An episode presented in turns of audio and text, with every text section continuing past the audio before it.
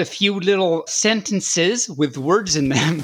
That's, I guess, usually what, what's in a sentence that I found out. So that imparting knowledge upon it. This is Barely Furcasting featuring Tabin and Injured Nerves audio production.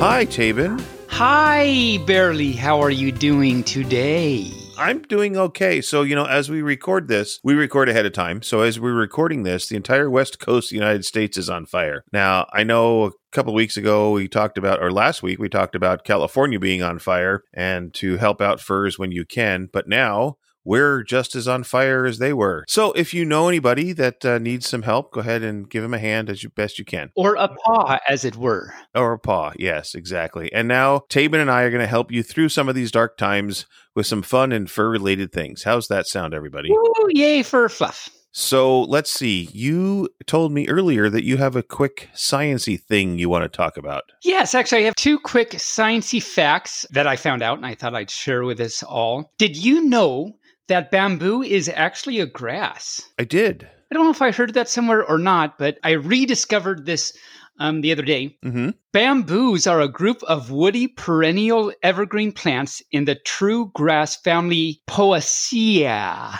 I am pronouncing that wrong, I'm sure, but I think it's pronounced Poaceae or P- Poaceae or something. Okay. And in case we want to know what that is that I can't pronounce, Poaceae or Gramineae is a large and nearly ubiquitous family of monocotyledonous flowering plants known as grasses.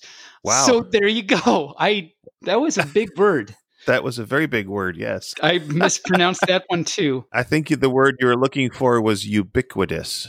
Ubiquitous. That say it again. I can't do that. Ubiquitous. Ubiquitous. That is the word I can do. I can't do the monocotyledonous word.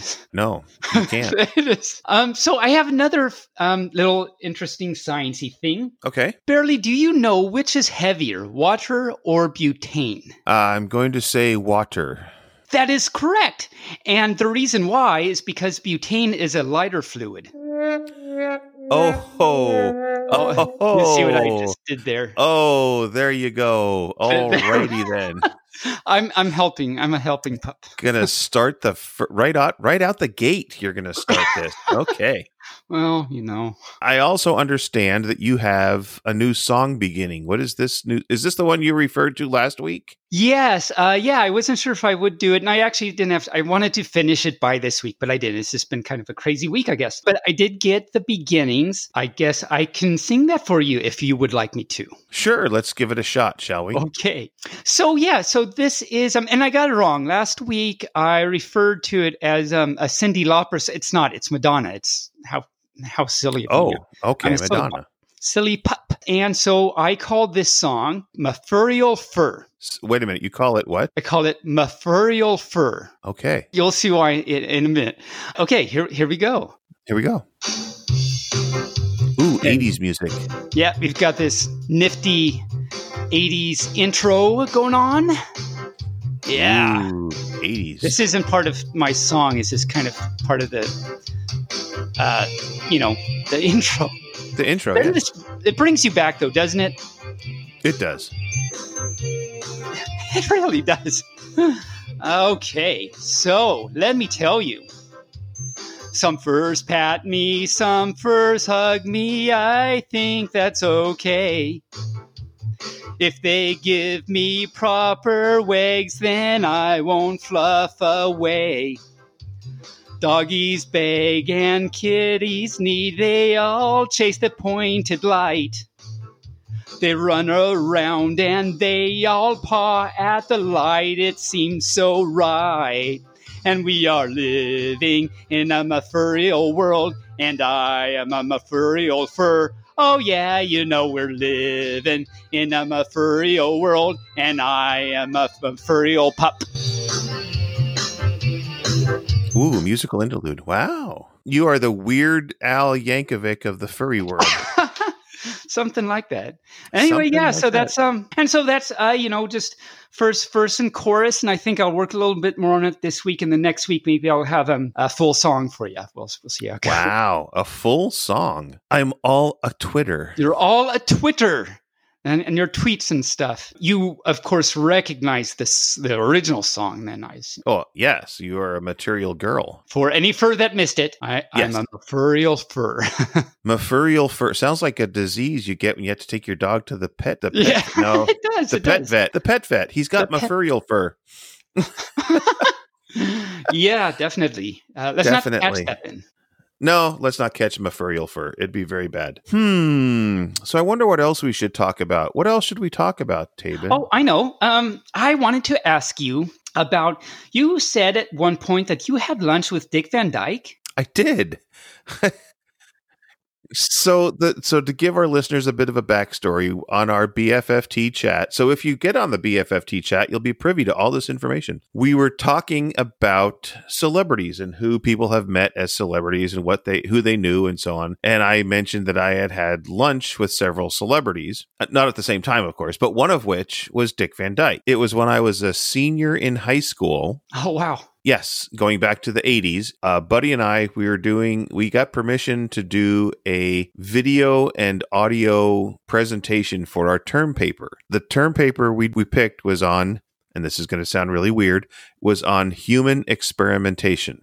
Okay. I went to school out in Stayton, so we knew that there was a prison in Salem and that there was lots of articles out there in the world about experimenting on prisoners. So connecting the dots, we talked to the district attorney for Marion County, who at that time was Chris Van Dyke, the son of Huh. Dick Van Dyke. Really? Yes. That's crazy, right there. Right. Yes. We had a lunch meeting with him and we show up at his office going to lunch and he says, Do you mind if my dad joins us for lunch? I hadn't put two and two together at that point. And I'm like, Well, sure. He's, I guess he's, you know, is he going to bother with us asking all these weird questions? And he says, "Oh no, he's he's pretty cool. He's in the entertainment business." And I was like, That's I awesome. was like, it's like, wait a minute. And so we go to lunch at a little place in Salem called Dairy Lunch. Sounds good to me. So we go to Dairy Lunch and in walks Dick Van Dyke. And of course, everybody's looking at him. It's like you can see the whispers. Is that Dick Van Dyke? Is that is that Dick Van Dyke? But of course, nobody ever came up and asked, Are you Dick Van Dyke? No, they're just Uh, talking behind his back about him. right. Yeah. And so we had a nice lunch and we talked, my buddy and I talked to Chris Van Dyke about all the human experimentation that we found out did not happen at the Oregon State Penitentiary. oh, good, good. But we had lunch with Dick Van Dyke. And when it was all said and done, he shook our hands, said it was nice to meet you, and off he went. That was one of my famous people that I had lunch with. Well, that's exciting. And maybe next week I'll tell you about my lunch with uh, Kevin Costner. Oh, wow. You've just been all around. No, they just find me. They just find you. yes, definitely. So, uh, for all our listeners, because we have about 10 now, stay tuned next time. We'll hear about Barely's Lunch with Kevin Costner. So let's move along to books, TVs, or movies. So the last couple of weeks, I watched a lot of things. Uh, I finished the second season of Umbrella Academy on Netflix. I watched the second episode of Warrior Nun. It's um, it's still violent. Okay. Still violent. I watched the last season and finished the last season of The Order. Oh, okay. Did that end interesting? How how that go? I haven't finished it or anything, so I don't know. But It's very much worth watching. It ends unwell. Things do not go well. is it the series finale or just the season that you finished? It's the last season that they produced. I Oh. don't know if they're going to produce another one, but it wrapped up everything nicely. If it doesn't go on, fine. If it does, they have a jumping off have point. stuff to do. Okay. Okay. Good to know. I'll keep watching them. I also started watching the new Star Trek cartoon called Lower Decks Hmm. I on CBS All Access. It's about underlings on the starships, you know, Oh. the the one pippers, the one the people that have one pip, you know, in all of their lives. Um, is, is that like Pippi Longstockings, but uh, much shorter? But much shorter, much shorter, yes. Just a Um, pip. if we put a pip on you, you'd be a pup with a pip. I would. recently, just the other day, the new season of The Boys on Amazon Prime came out. The boys, huh? And that's a superhero show. And I thought Warrior Nun was violent. This makes Warrior Nun look like Saturday morning cartoons. So the boys are violent, apparently. Oh, very. I also watched the first two episodes of BNA, Brand New Oh, Animal. good. How's it so far? So far, it's good. There's a couple of spoilers on Telegram, so I know that there's some bad things coming. So I have to prep myself for that. That's just the way it goes. And then, of course, the last thing I watched this week was a movie on HBO called Harley Quinn Birds of Prey. That was an interesting movie. Hmm. Harley Quinn was allegedly, and some storylines in the DC universe, the girlfriend of the Joker. It kind of branched off when they broke up. Oh, okay.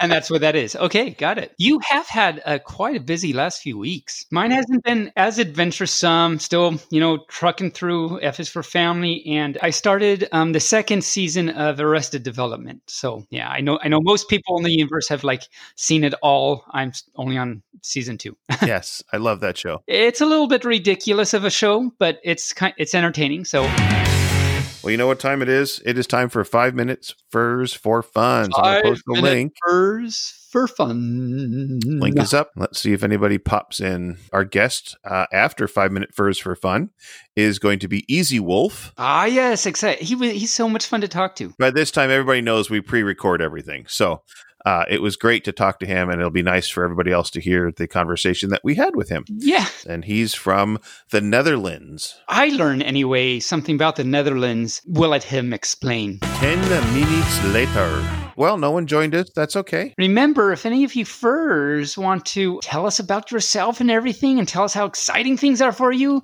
we'd love to hear it. So uh, join us for five minute furs for fun. But you know what I have? What do you have? Have you heard of Mad Libs before? I love Mad Libs. Yes. Oh, are we going to do Pup Libs? We're going to do a pup lib, yes. I'm so excited.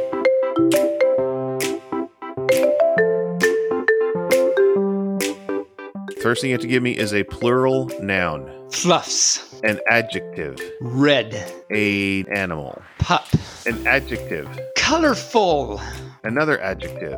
Scrumdiddlyumptious. I don't know how to spell that. Another adjective, Plufferdenial. plufferdenial. Okay. It's a real word, I'm, I'm sure of it. plural animals. Okay, let's do cheetahs. Okay, another adjective.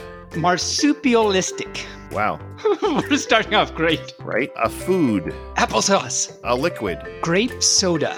another adjective, Fabulous. another plural animals. Red striped giraffes. Okay, a plural noun, Doohickeys. another plural noun, Cacti. That's the plural of cactus for any fur that didn't know. and uh, one more plural noun, and that'll be the last one. Zenzifiers. All right. This is Popular Pets. Okay. So many fluffs make red pets. Many families prefer a furry pup or a colorful to cuddle. Some people, yes, that's true. Some people enjoy having a scrumptious for a pet, and still others prefer Plufferdential's cheetahs. Rightly so, they should. That's right. And most pets need marsupialistic care like applesauce and grape soda. Definitely. I, I'm so I'm so with you on this one. Yes, they need exercise and a fabulous place to sleep. Fabulous place to sleep. Yes, right. Some pets, like the red striped giraffes, Oh, live yeah. in doohickeys or cacti. Oh, That's I didn't know that. I did not know that either. Yeah. But most everyone can agree that Zenzifiers are fun for everyone. They are totally fun for everyone. I, I And there you go. and there we go. There was a Mad Libs about pets. That was wonderful. I liked it. All right, so let's uh, jump into our interview with Easy Wolf. What do you say? I say I wag, and I can't wait to talk to Easy Wolf. We are speaking today with Easy Wolf in Yay. Holland. Hey, hello. guys. Hi, How are hello. you today? I'm fine. I'm excited to, to join you guys today. I am excited to have you with us today. Well, puppies are always excited, aren't they? Bark, bark, wag. I wag right now. Yeah. Cool. wagging, wagging. All right. Well, Tabin, uh, do you have some questions that you'd like to ask him? I do. I have a bunch. Easy Wolf, would you like to respond to some questions from this pup? Yes, of course. I'd love to. Well, that's amazing. I, I love you too, too. So, as Barely just kind of said, but uh, where are you from? Is it? It's the Netherlands.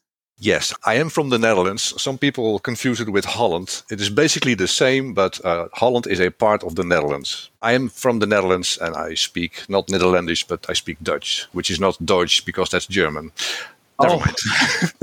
no, okay. I, it, it's little uh, little nuances.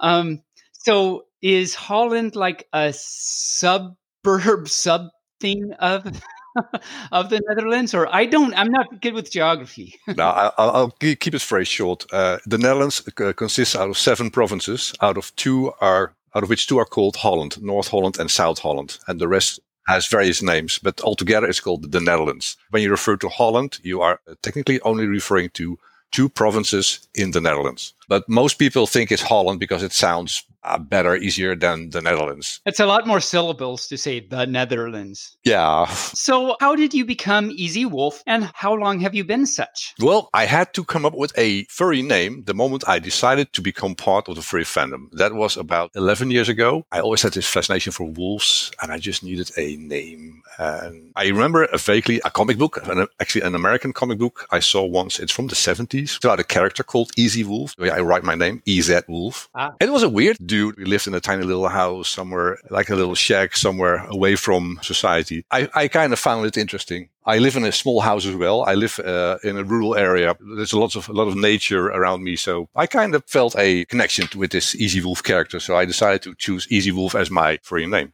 Does that make any sense at all? I'm a pup, so you're not surprised to hear that I am also um, a big fan of wolves. So that's that's Ah. amazing and wonderful. So Easy Wolf is your persona, then I assume. Yes, it is. Yeah. And you said you've been in the fandom 11 years. That's that's a wonderfully long time. And have you been a furry just that long, or were you a furry like before that, and then finally you found the fandom, or how did that go? What brought you to these wonderful things? About 14 years ago, 13 years ago, I, I'm a filmmaker. That's uh, one of the, my main uh, activities. About 14 years ago, I wanted to make a, uh little art house film uh, for which I wanted to have a Minotaur appear in that film. A, re- a, re- a real Minotaur. I had my that, the, the interest for anthropomorphic creatures since I was a kid. And Minotaur was something that I learned uh, at school with Greek mythology half man, half bull. The film was inspired on a short story that was about a Minotaur, and I really wanted to make a film out of it, and I wanted to have a Minotaur appear in the film. Now, I had very little budget, and I started to look into companies that could make me a Minotaur costume for someone to act in. And it turned out to be ridiculously expensive. And so the real Minotaur never appeared. But I learned that there was something called the furry fandom, which consisted as far as I understood by then, out of people who wore animal costumes just for fun. And I thought it was outrageous. I mean, why would you do this for fun? I mean, if you if you if you get paid for it, I can understand. If you if someone pays you to be a mascot at an event or something, or uh, make advertisement for a pet store, then I can totally understand. But for fun, that was outrageous. So crazy. crazy. Who And would even do that? totally totally ridiculous but it it kind of stuck in the back of my head because i kept f- looking for these these websites with uh, furry stuff and fursuit pictures and oh and oh and there was the the artwork of course which was also kind of shocking and interesting at the same time so i kind of started to get, interested in it and I don't know. Uh, at some point, I said to myself, I need to meet some of those people wearing fursuits. It happened to be a fursuit meeting not far from my place. I went there and I was like, yo, those people are so weird. But I like them as I like them as well. It was interesting that people just do that. So I got that. yeah, I kind of got involved in the sense that I made some friends. We started talking. We started visiting each other, and it turned out to be a happy bunch of people that just were very much into animal-related things, animal costumes, artwork, very creative. It was March 2009 that I signed up for a Dutch um, furry um, platform, and a few weeks later, I had my uh, Fur Affinity account, Twitter, etc. And I still thought, okay, this is a nice bunch of people. I'd like to hang out with them, but wearing a furry costume, never. That is just Never. too bizarre. Six months later, I had my first uh, partial fursuit, and Oh. currently, currently I, I, I own uh, I own three of them. I don't fursuit that often, to be honest, but uh, no, I, I, I got I got uh, I got compromised in fursuiting in the end. That, well, that that's how it starts. They're like, "This is crazy. This is weird. Oh my cow, that's horrible." And then, oh, now I've got ten full fursuits. That's great. Yeah, no, that's no, not ten, three. not ten. Oh, three. Okay, um, not quite, not quite. What was your first FurCon then? Eurofurence in 2010. Again, this is also something that I could not understand. People go to a hotel by the by the hundreds, by the thousands, and they go, they come together there and they do nothing except hanging around in fursuit, uh, looking at each other's art, buying stuff in something called the dealer's den, Something. and basically having a good time. I mean, uh, going to a hotel, I was associated with either work or holidays, exploring things, go out and about, but not just stay in a hotel with a whole bunch of people. So another thing that I really didn't understand until I got to Eurofurence in 2009, sorry, 10. And then I understood, okay, this is actually pretty awesome. Atmosphere is nice. People are so friendly. There's so much to see and to, uh, to explore. So yeah, that was my first con and I've been to furry conventions ever since. So it sounds like you could tell pretty quickly that, oh, look, they're not just fun, but they seem to be um, family and everything. This is crazy and neat at the same time. Yeah. So before lockdown happened, how many cons did you typically go to per year? There was a bit of a build-up. I started with uh, just Eurofurence. Then uh, I added uh, in the UK to it. There were a few more smaller conventions in the Netherlands that I uh, attended. I went to Anthrocon, Further Confusion, the one in Chicago, Midwest, MFF. Then I went to cons in Sweden, the Czech Republic. Wow. The years that I did uh, seven or eight cons a year, but I don't do that anymore. That's not just because Corona. It's just it's also because I don't have the time for it, and it's Yeah. uh, It's very time consuming. yeah, it's also quite tiring, and I travel a lot for work as well. So the traveling itself is not really a treat for me anymore. It's uh, so I don't like flying and planes and stuff that much anymore. So And, and if you're going to fly around the world, then that kind of puts a damper on things. Yeah, But that's, yeah, that's yeah, cool. You've been to uh, many cool places. yeah. Oh, Australia as well. Sorry, I forgot about that. Oh, wow. So that's like literally, you've been all around the world. Y- yeah, yeah, yeah. Yeah, that's neat. Kind of. Yeah. So the easy cool down system, that was your invention. Am I correct? I wouldn't say it was my invention. The Easy Cool Down Vest, I got inspired by seeing a few things. Cooling vests for soldiers, I spotted on a CNN program. There were sports vests using PCM cooling. I knew these vests exist, but somehow they, they didn't really seem to work for fursuits because they were too big, too bulky. The PCM packs were on the wrong place, so they made you look very, very fat.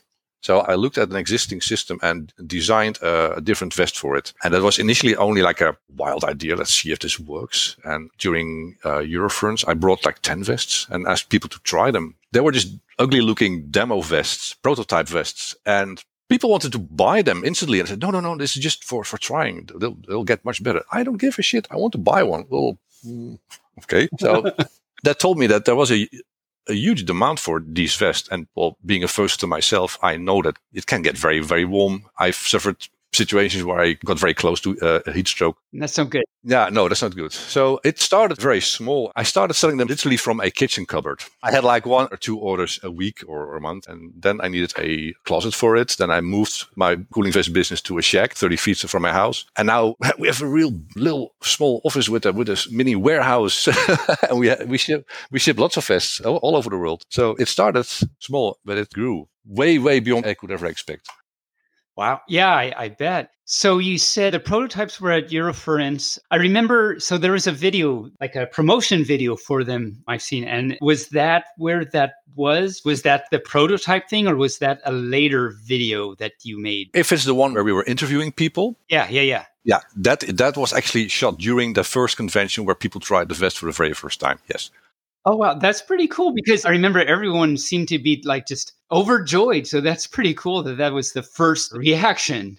Yeah, uh, we just asked, "Hey, did you like the vest? Would you uh, say something about it for in front of a camera? We- We're not going to pay you. You're, you're not- going to get a vest for free." And they said, "Yeah, sure. Just And we had a camera and they started uh, talking about it. So th- that for me was also an, an eye opener because that was actually the people trying the vest and the interviews. It happened all in a matter of three days. So we got so much positive feedback during the interview and during off camera talks with people. So I had to do something with this idea from that moment, I realized, okay, this is something interesting and also something good, something I should look into a bit further. Not only for profit. I mean, let's be honest, this is for us, for us it, it's it's a part of our income now for me and my partner. But it's also something that you see happy fursuiters. You see when we are at free conventions, there's so many people who say, "Oh, I'm wearing a cooling vest. Feel how cool I am. Thank you, easy." Uh, I, don't, I don't. I'm not very good in dealing with all this attention uh, all the time, but it makes you happy that people like to use a product that you introduce into this community. That gives you a very, very good feeling. So, do you sell them at the cons? I have never seen a, a, dealer's den with the cooling system at it. No, at the beginning we had tables in dealer's den at uh, Anthrocon and at MFF. And that was easy for us because the, the PCM packs, the cooling packs inside the vest were made in the US. So we had the heaviest part of the vest shipped to a con location and the vest we shipped from the Netherlands. So we were easy, to, uh, we were able to sell them at uh, US conventions. And we also needed to do that because at the beginning, most people didn't really know what a cooling vest was. They wanted to have a look at it first, ask questions, maybe even try one. Currently, we're making the PCM packs in the Netherlands and shipping PCM packs to a US con is ridiculously expensive. Not only the shipping, but also we have to pay custom duties. So we stopped selling vests at US conventions, not because we don't want to, but it's too expensive. Uh, when people order vests online from us, the shipping is for free. And if you order it, uh, if you have it shipped to the US, there's no custom fees. So in the end, it, it's easier and cheaper for people just to order it from our online store. They'll have it in three days than us bringing a whole shiploads of stuff to the US. And plus, most people by now have have either seen a cooling vest or know a friend who, who's using one. So we don't have to go to the US to tell people what a cooling vest is anymore. We still sell them at conventions in, in Europe because that's easy for us. Berlin or Birmingham, that's it's only a matter of six hours by car. So unfortunately, no longer in the US, which I regret, but because I always loved it, but it's it's a bit different. No, it's definitely. So, for the few furs out there that don't know about these, could you tell us? So, where are they available? What's your website? It's easycooldown.com and it's ezcooldown.com. There you'll find very quickly the vest you're looking for because we have a special selection with cooling vests only for fursuiters and cosplayers. And you've got a fursuiter on the main webpage there too, in fact. Yeah, there's two. Actually, those are me and my uh, Malamud, my husband. Oh, really? yes. I mean, I guess that makes sense because, well, eh, you're doing it, so it should be you. yeah, it was also a bit easier. Yeah. Now, Malamud used to be a software engineer like four years ago, five years ago. He joined me in my business, which is now our business, which is selling cooling vests and doing film productions. Cool. Yeah, and I just happened to see yesterday or the day before yesterday the video where you show how strong it is. Like you put it in a vice grip and a truck runs over it and it doesn't break. It's like, wow, that's amazing. Yeah. And just even the liquid, like, eh, how does it even do that? There are so many I don't understand. It's science. It, it's science. I'll try to explain very quickly because the technology behind it can be pretty uh, overwhelming and complex. What's in the packs is not water because some people think they're ice packs, but in the packs is organic phase change material. It's a mixture of natural oils and phase change material is capable of rapidly cooling down and very, very slowly warm up.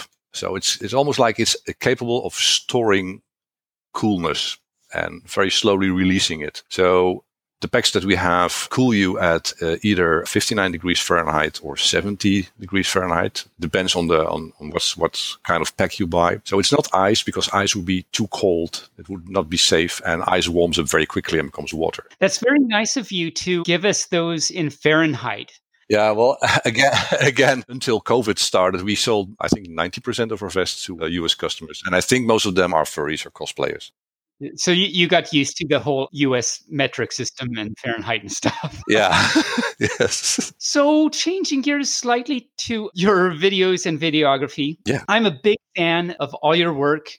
Oh, thank you. I think I've seen everything. Yeah, no, it's really great. You know, you've got the Fox Amoore stuff, Come Come Find Me, Dreamcatcher, Radioactive, you did Bitter Lake, even Gangnam Style. So I'm not a fan of the song, but the the video is is awesome, and uh, yeah, you have really great stuff. Thank you so much. Yeah, no, that's great. Yeah, and, and so in fact, the first thing I saw from you was "Come Find Me," Fox Amoore's "Come Find Me," which happened to be the first Fox Amoore song I ever I ever saw. So when we talked to oh. Fox recently, um, we talked about that. So there's really great overlap here, and I love that song. I love the video. I tear up every time I see it. I shouldn't admit that, but I do because I'm sense pup. But uh, so, how big of a project was that, and how long did it take?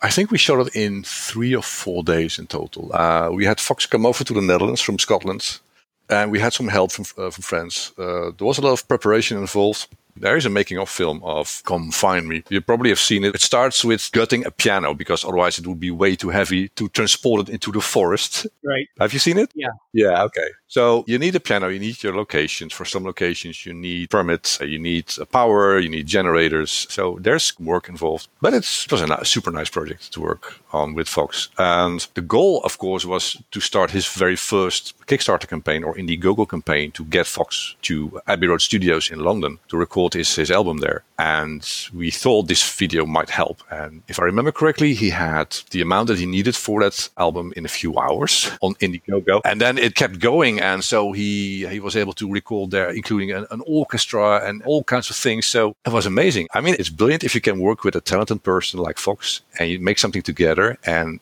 the outcome is much much more and better than you than you dare to uh, expect. So that's that is that's magic. That's fantastic. Oh yeah, I bet. So what was it like work well you kind of just mentioned this, but really what was it like working with Fox? Had you known him before? And was it a really nice relationship and to work and bounce ideas against each other throughout the project? Yeah. Well, Fox and I started working together with Bitter Lake because he, he made uh, the scores for Bitter Lake as well. So we kind of knew each other from Bitter Lake. And ah, working with Fox is just fun. He is a, he's a great character. He has a good sense of humor and he is easy to work with in the sense of, he said, uh, he told me, yo, I need a video. Come up with an idea and we'll make it. So I had total freedom in coming up with a script, a scenario. So I just wrote the, the, the, script just by listening to the to that particular song over and over again. And suddenly the story kind of started to build in my head. And I I wrote it down and sent it to him, and he said, "That's perfect. Yeah, we, I love it. We let's go for it." So I got carte blanche with him. It gives you the creative space you need, and that is very important in a process uh, like making a music video. Yeah, I mean that really helps for collaboration and communication and that that freedom yeah. space. We interviewed Kyle Gold and Rukis relatively recently, and they both said the same things. Of course, they're authors and artists, but they said the same thing about because they've worked together. Rukis did the artwork, and Kyle did the story, but they both said how it was great to work together and have that creative freedom between each other and bounce ideas back and forth. And that just made the process just even more fun for them. So I imagine it's the same type of thing here for you and Fox. Yeah, you you you need to you need each other's skills and creativity. And if you don't interfere with each other's skills and, and, and creativity, you can make magic happen, really. And he did, definitely did. How did all this compare with the making of the Dreamcatcher? So, of course, that was the next big project. Well, the album, of course, of Fox's. So now you've had a better relationship with Fox and some of the other people that worked on Come Find Me. So I imagine some things might have been simpler and smoother, but it was a different project. So I imagine some things were a little bit more complicated. So, how did the Dreamcatcher compare to Come Find Me? Well, that was the origin of Dreamcatcher sorry, the script of Dreamcatcher kind of grew the same way as with Find Me. A lot of listening, and then suddenly you come up with a story in your head. And we had Kaki Doggy uh, as well as a writer for it. He wrote the, the introduction text. So it, it is a whole bunch of people uh, who are working on it, also behind the, the scenes. The Dreamcatcher was a little bit more difficult because we shot most of it in Scotland, but also uh, all the wolf scenes were recorded in California in the US. Oh, really? I didn't know that. Yeah, yes. yeah. The thing is, I said, I want wolves in this video if we can. And I have a, an Alaskan Malamute myself, and she appears at the final shot. The last wolf is not really a wolf, it's an Alaskan Malamute.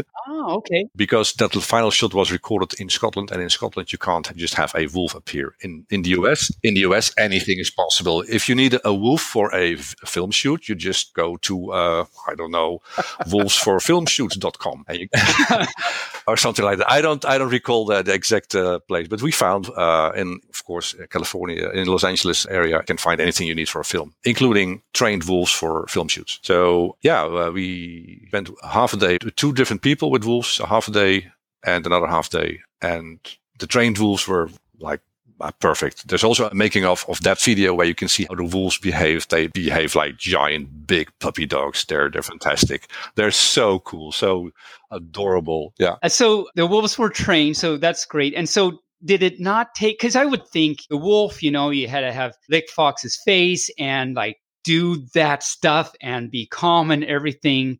Since they were trained, did it not actually take too long and too many takes to get the, the wolf to do what you wanted? No. The nice thing is if you have professional animal uh, handlers, professional trainers, you just tell them, okay, this is what we want to do. You know your locations. You know, I need that wolf to walk from here to there. I need him to run or to walk slowly. I need him to follow Fox. I need him to lick his face or his lick. It doesn't always go instantly like automatic, but it with some gentle motivation and treats, it just works. And all the scenes where Fox is interacting with that big white wolf were shot in the morning. And the wolves were on long leads of course. It, it was not allowed to have them because it was in a, a park somewhere, a, a, nature park, and it was not allowed to have the dogs off the lead. So we had to remove all the cables, all the lines later in post. Many thanks to Oathcake. She is a wonderful friend of mine in Scotland who helped with all the removing all the lines, all the cables. Spent days on it, I think, but it worked. I sure haven't seen a leash or a cable or anything. So, I mean, it turned out so beautifully. And that's a beautiful big wolf there. Yeah. Just like your Malamute, a beautiful Malamute too, now that I know. Yeah. so, yes, Bitter Lake, tell us a little bit about that. I actually own the DVD, which I don't think you can get anymore. So, no. And on the black fur market, I don't know, but I have it. I, I did not get it on the black fur market, just as a disclaimer. So I've seen it. I love the story. It's great. I think the cinematography is great. So for the furs out there that don't know about Bitter Lake, could you tell us what the story is about? It's a weird story. It's difficult to tell something about the story without giving away too much. But let me tell you this it's not ending well for most of the people in the film. is a true statement. We won't tell our listeners out there what that means. You can probably guess. But yeah, there is one thing I had to add to it because the storyline basically is a king died. His country is divided in four provinces, and all the four provinces make a claim for the throne. And that will create a little bit of, let's say, friction between the various people. And then shit gets out of hand very, very quickly. But you have to watch all the way through the end credits because after the end credits, there is something apparently a lot of people haven't seen. I wonder if I've seen that. Now I'm going to have to go and look. I don't know. I might have seen it. Hmm. now I'm making a note. Go see that. I'm excited. I'm excited. So, did you write it, or were you involved in the writing of it, or how did that go? No. Again, this is where you separate what are you good at and what not. I can do screenwriting, but I can't come up with a story for a scenario or screenwriting. So, with this film, I worked together uh, with Shay, Dutch fur, good friend of mine, and Bitter Lake. The, the origin of Bitter Lake lies in a live stage performance we did at Eurofurence, like furry theater we did. We, we did 40 minutes stage show, loosely inspired by Indiana Jones, including giant rolling rocks over the stage. I think there's a fragment of that show somewhere on my YouTube channel if you want to see it. Anyway, it didn't work that well because technology failed, guns didn't went off when they were supposed to, and a lot of things went wrong, but the crowd was got nuts. I still remember Cheetah, who was the cons chairman. He got up stage and he got on his knees and bowed for us. and I was like, dude, get up, get up. It was horrible. It was bad. And the crowd went completely nuts. So we realized, okay, this maybe wasn't that bad at all. And uh, the response we got days, weeks after made us think,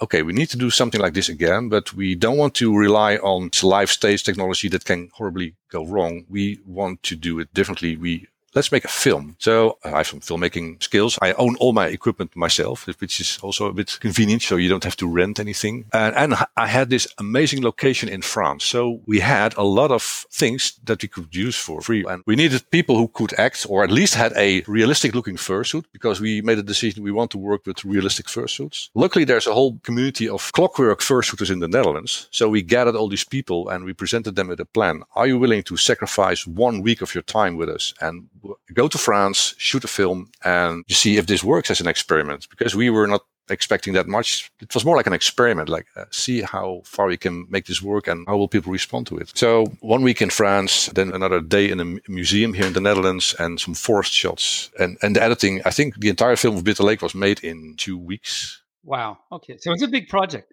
Yeah, that, that was pretty big. I had to cancel some other projects and it wasn't very easy to get it all organized, but everything worked with us. The weather worked with us. People were available. All the locations we wanted, we could get. We could get clothing, uh, swords. Normally you, you, don't have that much luck with a film. so the furry gods were, uh, were smiling upon us. That's what I always like to think. And we presented uh, Bitter Lake at uh, August 2011. And yeah, the rest is history. I mean, it turned out great, I think. Yeah. yeah. And also I cannot say enough that how important Fox Amoore's music for that film was. Without Fox Amoore's music, the film wouldn't have the impact it had. And it worked so well. I mean, we divided the film in scenes and one scene was edited. I sent it to Fox and one or two days later, it came back with a score. And every time I heard the score, I was like, Oh my God, this is impossible. This is amazing. I never asked, as far as I remember, Fox, if I'm wrong, just let me know. As far as I remember, we didn't have any single correction or desire to change on the scores. They were all spot on perfect. So that worked like a charm. Yeah.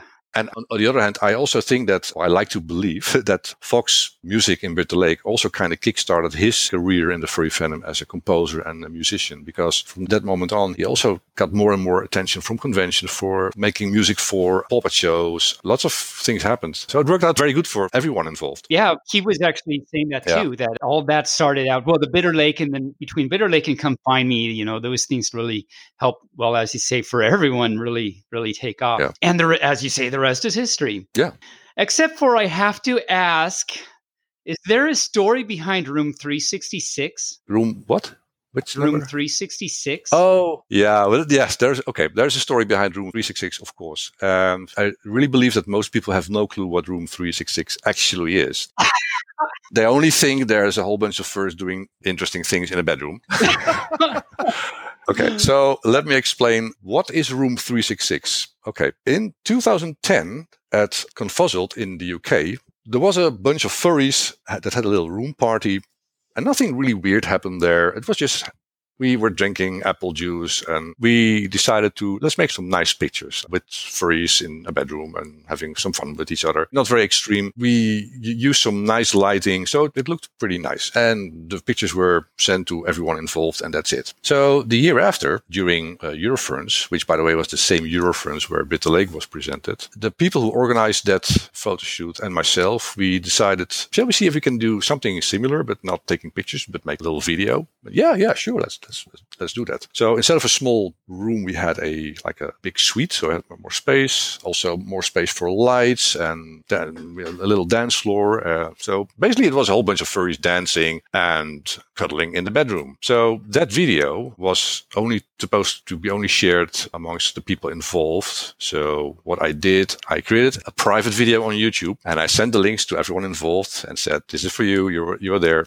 Don't share it. That's where something went terribly wrong because one person said, Oh, that's a nice link. I wasn't that experienced with furries as I am currently. So that was my bad. But someone posted the link, I think it was on FA. After a few hours, he realized, uh oh, I made a mistake because the comments on that video kind of exploded. Um, the thing is, you have to realize 10 years ago, there still is this video, Room 366. Basically, the video is still out there. It's not on my channel. I, I don't have it available on YouTube. Uh, there's a few other people who reposted it. And if you've never seen it, just go to YouTube, Room 366. What you'll see is actually not, not that shocking at all. It's maybe a little bit suggestive, but nothing really bad happens. But nine years ago, this was not done. A lot of people were extremely upset because of this. And there were threats, there were, there was noise, there was screaming and shouting there was also a whole bunch of people who said, ah, this is actually quite okay. This is actually what free fandom is kind of like. So I removed the video. Uh, other people kept re uploading it and I kind of stopped trying to get, get the video removed because it's impossible. Once it's in the wild, it's hard to bring it back. Exactly. Now, room 366 as a name refers to the number of the first room where we did the video shoot the year before. And after the video got out and it was quiet for a little while, I decided I still don't think there's anything wrong with this video. Video. Even better, I'm going to make more videos with this Room 366 theme. A little bit more innocent, more suggestive, maybe. Uh, the film Lost is one, still, I think, is kind of somehow connected to Room 366. It tells you what happens when you get lost and start wandering around in abandoned buildings and what, what can happen to young furs ending up in a room with dancing people.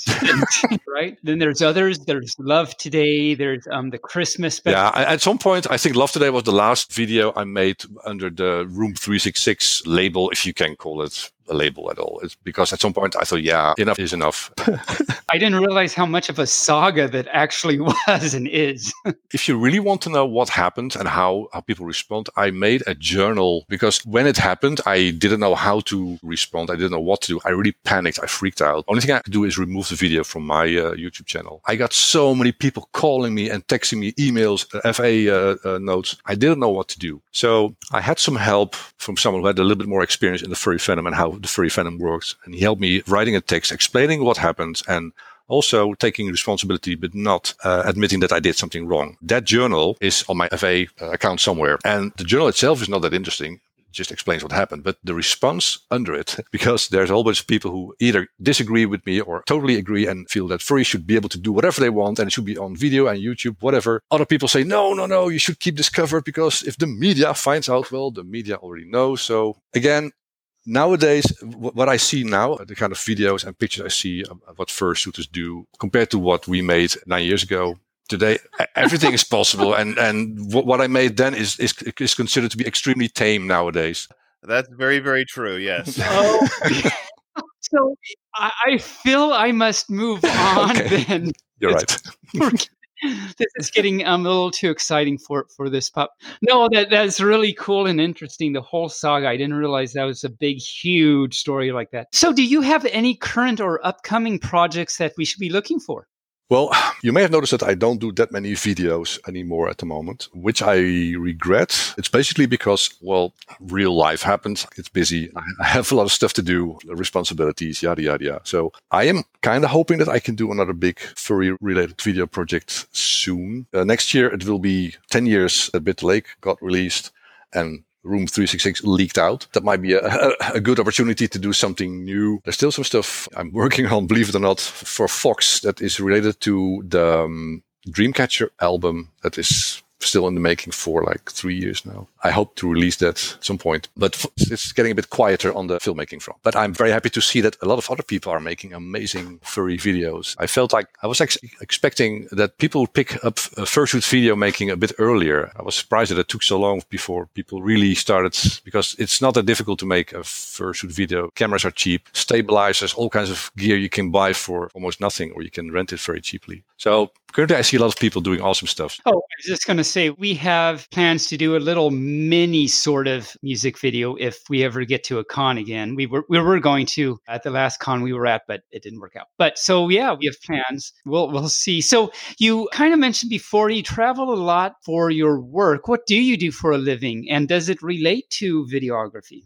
Yeah, I used to be a commercial photographer, so still photography for commercial purposes. And I kind of moved to filmmaking video 15 years ago. So until four or five years ago, I was a full-time filmmaker. Five years ago, I had Easy Cooldown sneaking in as a side business, which grew a bit bigger than just a side business. But no, I still work as a filmmaker. I do documentaries, but also a lot of corporate work. And for some reason, I never really looked for it, but I do a lot of work for animal related companies. So companies that are in the animal feed or animal health. So for those companies, I'm lucky enough to travel a lot. I did documentaries about animal health and welfare in the US, all over Europe. Uh, we did commercials in South Africa. Next to that, I do documentaries about sometimes social documentaries, sometimes documentaries about fair trade and farmers who are in cocoa production. I, have been in Ghana, India. I'll be heading to Tanzania uh, Wow. At the end of this month, if it's possible. That's also why I like conventions, but it's traveling towards conventions that is not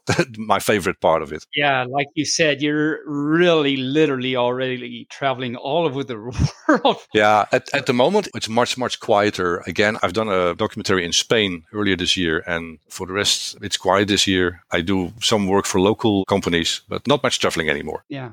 So that's really interesting. I, I really like that you just happen to, it's, it's animal semi in a way furry related what you're doing and, and you're helping out and information and all that stuff where can we find out and see more of your both furry and your work documentaries. I think that would be very interesting to see what documentaries look like. Currently, I don't have a website where I have a show reel uh, of my commercial work or examples. What there is is very old. I'm very proud to show it. I am working on a new website hopefully that will be out there soonish. But again, I think uh, if people want to see the people who listen to uh, to this podcast most likely are interested in watching furry related films, uh, then just go to YouTube Google Easy Wolf, which is EZ Wolf, and there's hours of entertainment in all sorts and shapes. If you're interested in fursuit photography, I spent lots of time and a lot of energy in fursuit photography, especially with complex background uh, stuff. Very creative, I think. It's on my FA uh,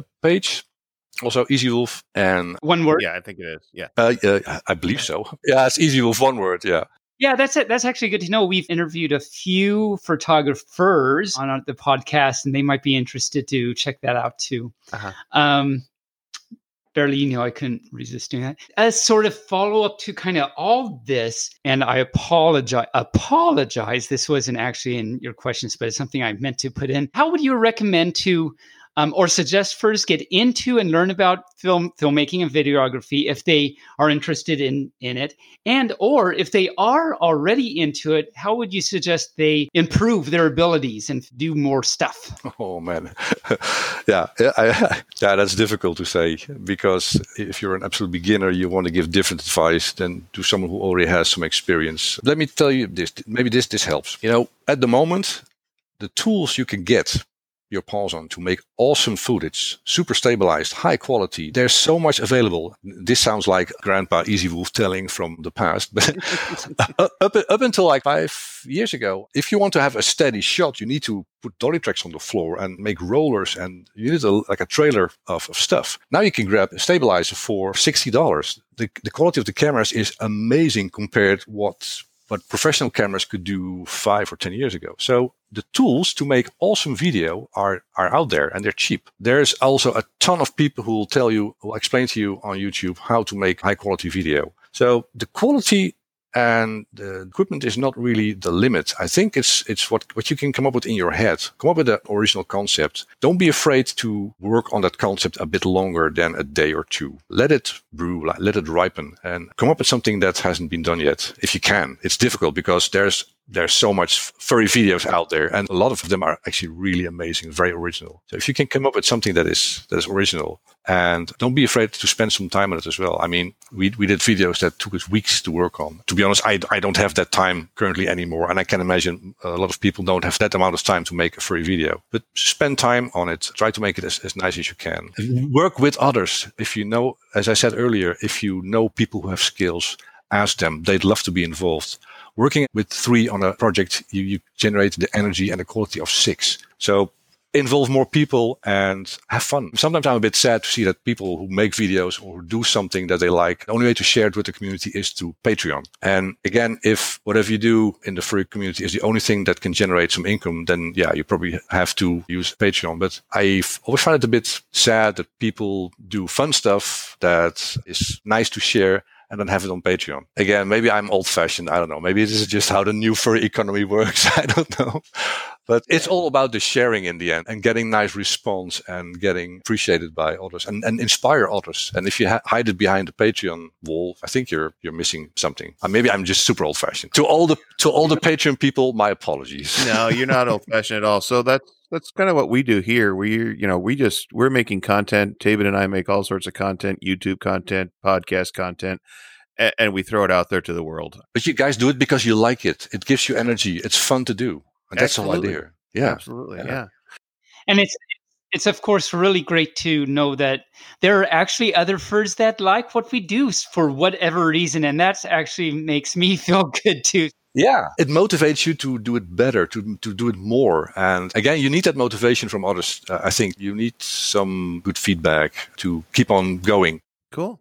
So, kind of to wrap up, is there any last, you know, thing that you would like to tell the furry community, or at least the 10 listeners that we have, that, that you would like to share? And it's okay if you don't. I don't know. Okay, that's fine. That's fine. Cool. Well, thank you for coming onto our show. It, it's great to have furs and furry adjacent folks from all over the world come on our show. We're blessed to have a lot of people agree to come on our, our little podcast. Yeah. yeah. We were just talking about this yesterday. Like, why are all these? This is amazing. Why are these furs agreeing to be with us? You ask and they come on. It's great. Thank you so much for taking your time out of your busy schedule. I know you're extremely busy. Guys, it was my pleasure. Thank you for inviting me. I had a lot of fun. And thank you so much again, Easy Wolf. We'll talk to you next time. Bark, bark. You're very, you're very welcome. Bye bye and howls. All right. Well, thanks a lot. And uh, we will see everyone later. Wow, that was a great interview. Yeah, no, he he was a lot of fun to talk to. I think he had a lot of good things to say. He was fun, and I learned a lot of things I did not know about some of his videos and some of his work, especially 366. especially 360s. I'll tell you, while you guys were talking, I was researching a lot of that stuff. I couldn't find anything on 360. Well, I couldn't find his original one, and I couldn't find anything on Bitter Lake. I might have to watch your video. You might have to borrow it from you. Well, shall we move on to our next segment? Yes, let's move on to our next segment. Bark, bark. Well, now do you know what time it is, Tabin? What time is it, Barely? It is time for Furries in the News. Furries in the news. All right. So in Furries in the News, again, it, I didn't find a whole lot this week. Just the week of September 2nd, so just a couple of weeks ago, there's a new furry social network out there. A new, another one. That's exciting. Another one. It's called Furry Life Online. Furry Life Online. I'll have to check this out. Yeah, it's kind of similar to uh, Fur Affinity. It's got art and stories and forums, etc. But the one thing that I really like about them that I can't find on Fur Affinity, if there is one, please somebody let me know. But there's a calendar function, Hmm. so you can post events on this calendar for the entire world to see. That's nice. That's very uh, useful. More ways that uh, furs are bringing other furs together. In fact, I put our podcast on the calendar. Oh, hey. See, you can just do that. That's amazing. I'll have to go check that out. And then the other thing, and I'm just going to throw this out there, but I don't know whether Joe Arpaio is a good spokesman for the Arizona Furry Con. What do you think? I think it was kind of a way to get him to talk about furries when he's such a curmudgeon. Curmudgeon? Curmudgeon, yes. Curmudgeon. I have no idea what it means. Think of an old grumpy old man that says, Get off my lawn. That's a ah, curmudgeon. Curmudgeon. Okay, got it, got it, got it. and now events this week with Grovel. So, Grovel, what's coming up this week?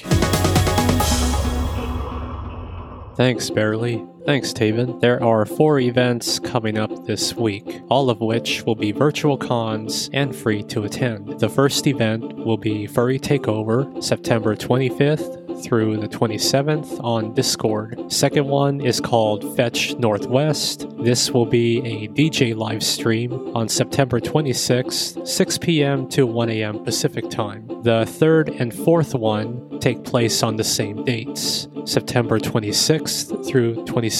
SenchiCon and Wild North Virtual Tales. And that's the Growl report for the week of September 20th through the 26th. Back to you, Barely and Tabin. Awesome. Thank you very much, Grovel. That's always interesting to hear what's happening the coming week for our podcast. So, Tabin, do you have a math thing or a story time for us this week? Uh, I have a little math thing. It's in the same kind of vein as Brouwer's fixed point theorem and kind of fun applications in the real world about it. This is another one of those theorems. And so if you like these sorts of theorems, they're from a branch of math called topology. Is there an apology for topology? Just don't use your posy to apologize for. You just got to do it right. That's all. Right. So uh, this is called the Borsuk-Ulam theorem. Gesundheit. Wait a minute. I think I ordered that at the Chinese restaurant the other day. yeah. Did, did it turn out good? Well, that was was it uh, Borsat udon? Oh, ulam. I ordered udon. Sorry, uh, it's udon ulam. Okay, I got you. It, yeah. No, I, I got it now. Yes.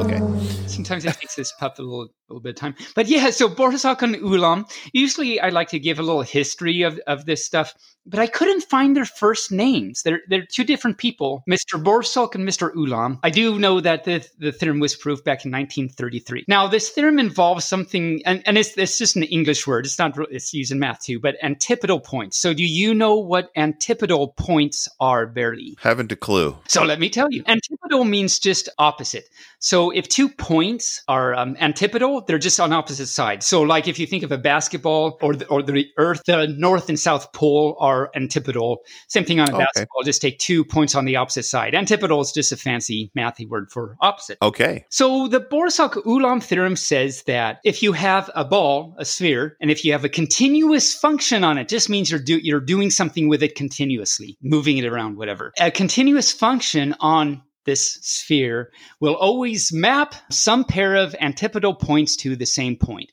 Okay, well, so these are this is actually kind of the same idea as the Brouwer fixed point theorem. What it's saying is if if you were to take a basketball, take all the air out of a basketball, crumple it up. Don't don't tear it because then it's not continuous. But if you crumple it up and then flatten it out, then there are two points directly on top of each other which were antipodal when when they started. Okay. So that, that's kind of interesting and counterintuitive. You take a basketball, you've got two points on opposite side of each other, and you do all this crazy crumpling it around, and in the end, there are two points that are directly above each other. That's kind of similar to if you remember the crumpling up the, the paper and the map and all that stuff with the Brouwer fixed point theorem thing. I remember that. Yes. So another application is that at every point in time, there must be two points on the Earth which both have exactly the same temperature and barometric pressure. Really? Huh. And then if you remember the, the application of the fixed point theorem, that means that in addition to that, you also always have uh at least one cyclone on the Earth. Lots of weather things going on with this math. I know. And who knew that math was weather? Who know whether or whether it's cool or not, it's math. Yeah, like so that. anyway, that's uh, my mathy thing for this week. Okay. Well, I will keep that in mind, and hopefully the flat earthers won't get mad at us. But right, right, right, right. Do you have your joke book handy? Yes, I do have my joke book handy, or posy, as the case may be. Quick recap Tabin bought a joke book. It's a really bad joke book. Yes. And he doesn't read the jokes ahead of time until we get on the pod, and then he reads the joke. Still, no one has responded to the Roman feet. I'll tell them again so that just in case any any fur missed it, and then maybe they can chime in. And so, name an outstanding feat of the Romans speaking Latin. I I- still I don't don't- get so- it. I still don't get it. So, so let me say one more time, so you don't have to uh, rewind. Name an outstanding feat of the Romans speaking Latin. yeah, I don't know why that's so a joke. yeah. I, I don't get it. But anyway, uh, so is there any some new jokes that you could throw our way? there are some new ones. Um, yeah, so I'll just go ahead and read the next page, and hopefully we'll Okay. uh, get these jokes. So, barely, what is green and very dangerous? A lot of things, but what? well, in this case, it's a frog with a hand grenade. Well, yes, that would be very dangerous, considering I don't know how he would pull the pin. But you know, Uh, so a little more dangerous for the frog, maybe. you heard about the escape of the aquatic mammals at the Portland Zoo today, right? Wow, no, I didn't. Tell me all about it, barely. It was otter chaos. Oh, I bet. Oh, I ought to go up there and see what it's like. Yes, you should. But do you know what happens to ducks that fly upside down? I don't know. They quack up. Oh, okay. These are getting really like, like in the past, the, like the past pages and stuff. Like they were actually okay. I, I laughed. That's good. But what is even happening right now? I don't know. Do you know what you call the ghost of a chicken? Wow, what do you call the ghost of a chicken? A poultrygeist. Yowzers. So Okay. there was this girl at the counter at an ice cream store. Like she said, I'd like a triple chocolate ice cream sundae with lots of nuts and whipped cream. The guy at the counter said, with a cherry on top? The girl says, Golly, no, I'm on a diet. What? Oh, oh, okay. Do you know the difference between a poorly dressed man on a bicycle and a nicely dressed man on a tricycle? Hmm, I do not. Tell me. It's just one tire. Oh, ho, I, that tires me out. Aha. Yes. Give us one more, and then I've got one more, and then we'll we'll move on. And then we'll continue silently judging each other. So Bill says, Do you know how deep that river over there is? George says, It must be shallow because it only goes up to that duck's stomach. That was cute. Okay. And finally, do you know what kind of a dog Dracula owns? hmm. I do not. Well, of course, he would own a bloodhound. I should have guessed. You should have guessed. That brings us to our final segment. They're so happy to hear the final segment words. And the final segment is, of course, this or that. This or that. Ta-ta. Love the ta ta at the end. The ta- We're going to start off with DC or Marvel. well, one is marvelous, and the other lives in Washington.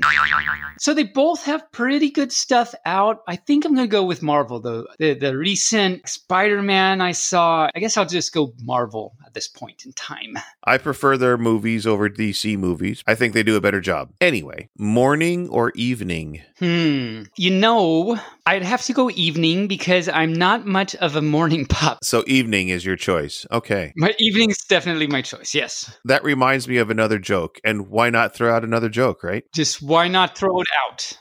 Right. Why not? We should just throw it out. But anyway, I'm going to say it anyway. Yeah. There were these monks. You know what a monk is, right? I do know what a monk is. It's not two thirds of that animal that goes squeak like in the book from the other week. I, it's not a monkey, is what I'm trying to say. No, but that's what they used to unlock the doors, monk keys. So a joke within a joke. there was these monks and they took a vow of silence and they only would chant when they would have their morning meal and their evening meal.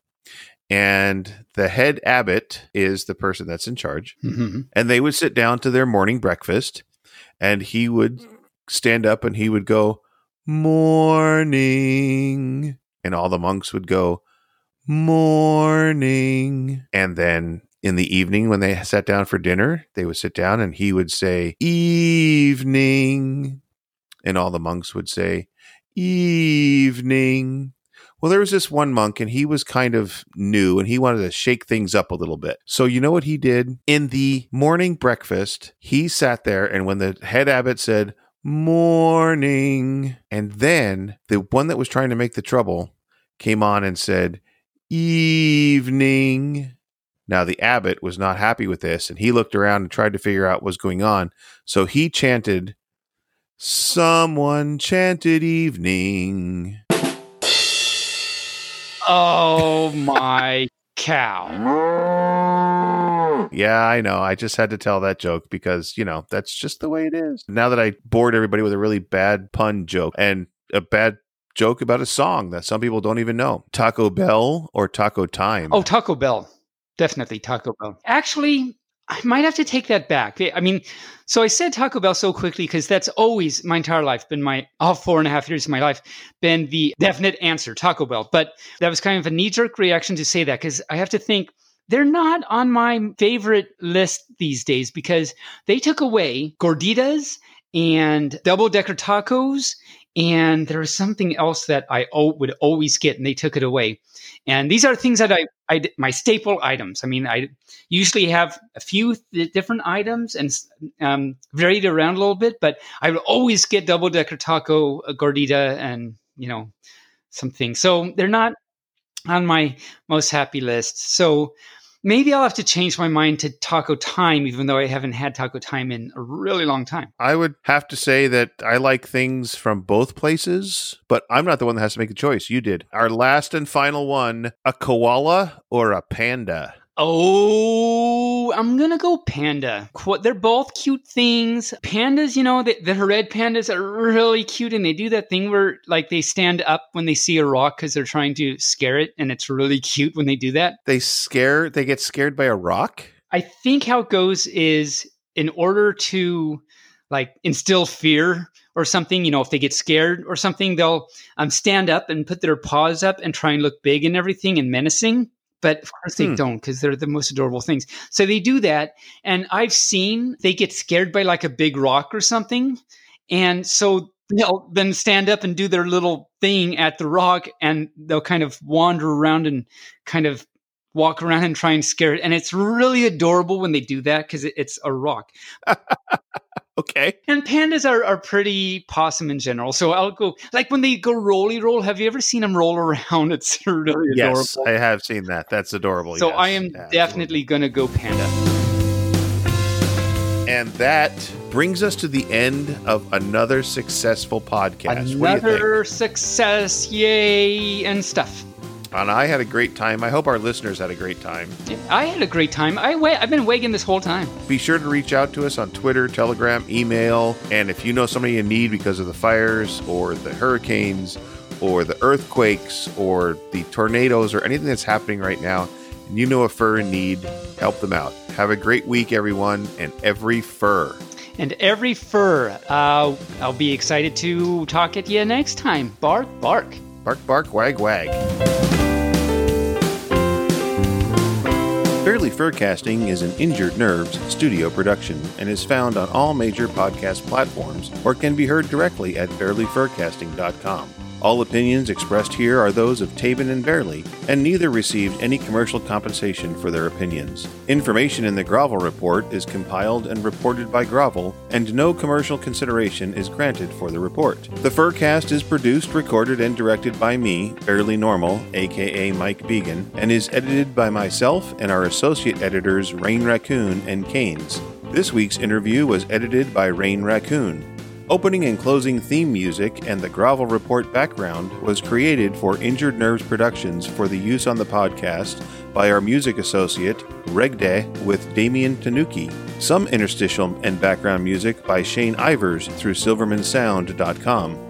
If you would like to send us a message, you can do so via email at barelyfurcasting at gmail.com or on our Telegram chat at BFFTchat on Twitter or on our Facebook page or on the barelyfurcasting.com webpage. You can also help support the show through donations at ko-fi.com slash barelyfurcasting. Thanks for listening. We hope you come back and listen next week.